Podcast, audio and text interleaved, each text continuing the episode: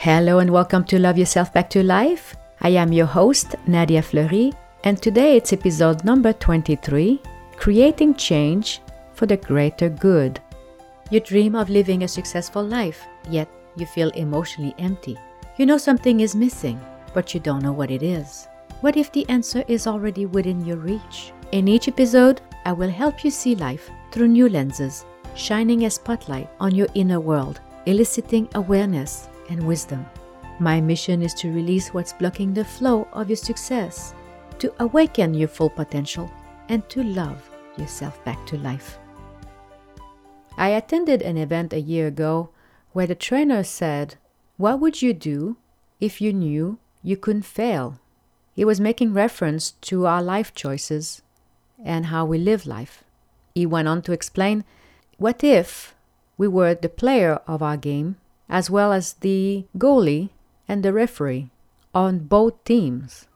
That means the game of life is dictated by yourself.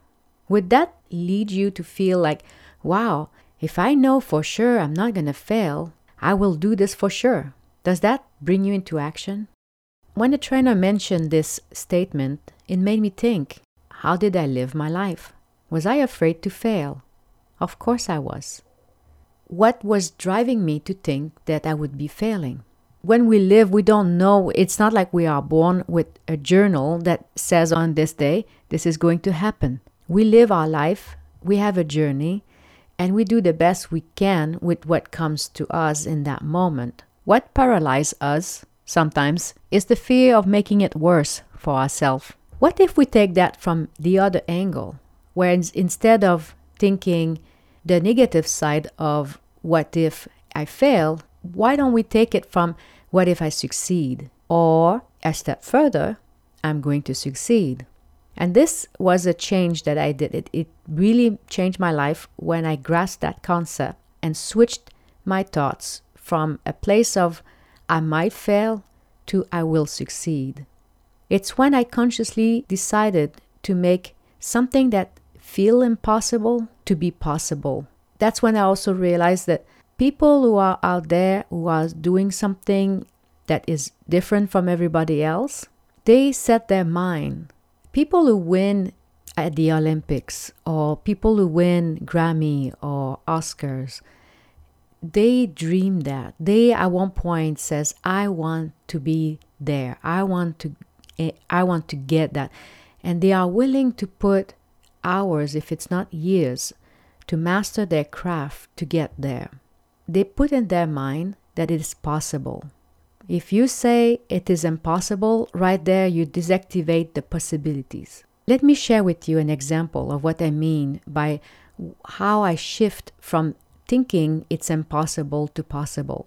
And this happened a year ago when I was packing up getting ready to, to leave the house that I've lived in for over 22 years.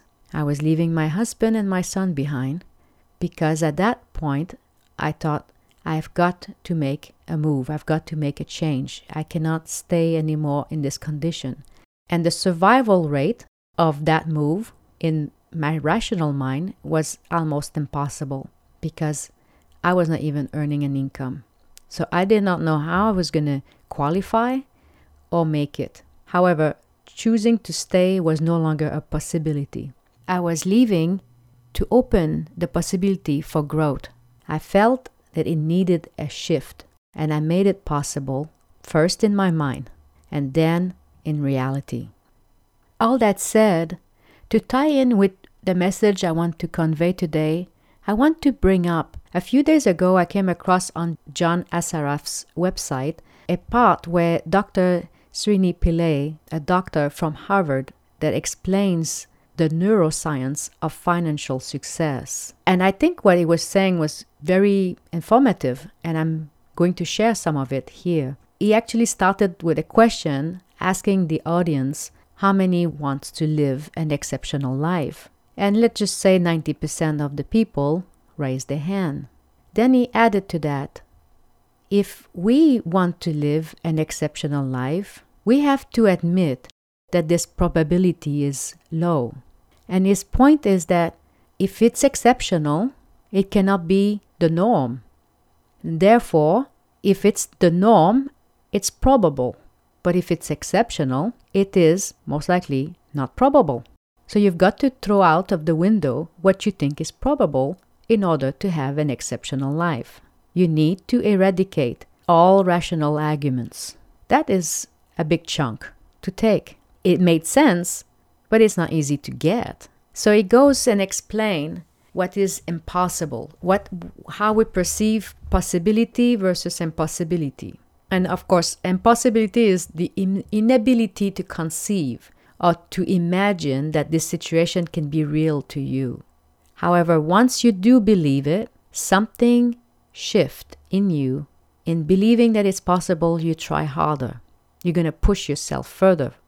One of the things that is great, it's not the only one thing, but it's great to do, and I mentioned it before, it's the visualization.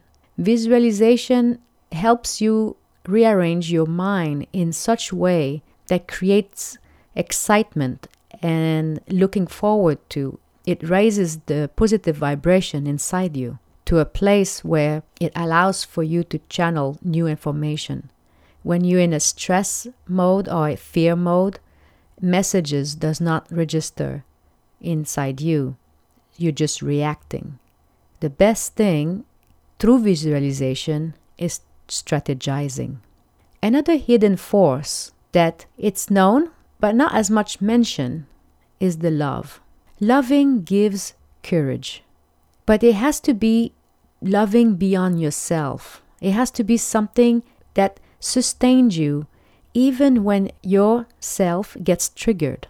In short, love is like the opposite of drifting. When you have this drive, this passion about something, it's something you truly love. Or it can be someone.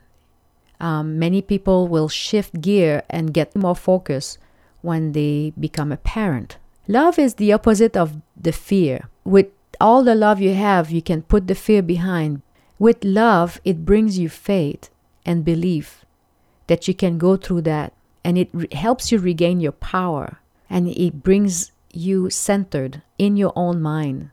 It's a place where very little can shift you out of that zone. When you're really through in that extreme love, very little people can come and take you out of there. And it's a good place to be because it's a positive emotion. Fear exists it's the matter of controlling it and assessing it and say, okay, where does that come from? And being able to say to your own body, to your own mind, thank you for sharing, but right now I'm going to still do this. Because again, the brain wants to keep you alive. It's the love that gave me the ability to leave a year ago. I know it sounds weird to say it this way. What I saw is there was more potential that was not going to happen unless I make a drastic change. Why I'm spending some time to share this with you today is that yesterday I spent the, the afternoon with my ex husband and my son. I could assess a year later that what I've done was for the better for all concerned. I've actually did create a change for the greater good. I could see my ex-husband being able to now focus on his life, being way more receptive to hear ideas and way more open and also way more relaxed. Before he lived in fear and stress, now he's more confident and he knows where he's heading. It's a much better place for him to be. And it's a much better example to set to our son as well. And the beauty of it is having the ability to be together in harmony one thing I can say is that in creating change for the greater good has been the most challenging thing I ever done in my life, yet it was also the most rewarding outcome for not just me, but also for my ex and my son.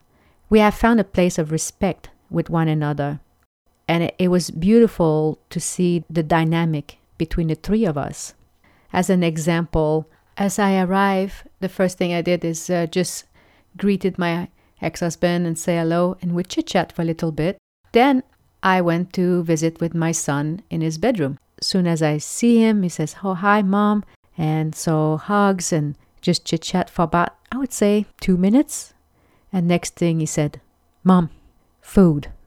Make me some macaroni and cheese. And I looked at him. I said, Really? I said, We're going to have dinner in two hours. He says, No, no, Mom, I'm hungry. I didn't have lunch. Go make me macaroni and cheese. This is his love language, by the way. Go make me something to eat. So I went downstairs to get started, and he came down because he was really hungry and he started looking for something he could snack on. And at the same time, my ex-husband opened the cupboard and he come up with uh, one of these instant macaroni cheese that they have. So I look at my son. I said, "Is that what you want to eat?" He says, "No, I want the real stuff." So I look at both of them and I said, "Would you like me to teach you how to make this stuff?" and both of them shake their heads. Nope, they want me to do it. So, yes, in some ways, this is, I'm taking it very lightly. I'm actually taking it as a compliment that they appreciate my food and they are willing to wait till I come back and make some more rather than learning how to do it. It's not quite what I call empowerment, but in this case, it's a small example of what love is. I am sure if you're a parent, you've witnessed very similar interaction with your child, whatever kids will come up with. And we love them so much that we will do what they say. In my case, I love my son and I love being able to nurture him when I can. I hope this episode of creating change for greater good has inspired you to think what can be done on your side that will help growth? How can you empower yourself in creating changes that will further your life? If there is one thing I wish for you, is to find this place in knowing that you gave your all in order to attain happiness. I wish you a wonderful day and thank you for listening. If you are stuck and seeking clarity, I welcome you to opt in on a 20 minute free phone call. For more detail, visit www.nadiafleury.com forward slash free. And if you have enjoyed this episode, please share it. And I sincerely thank you from the bottom of my heart for listening in. Have a fabulous day.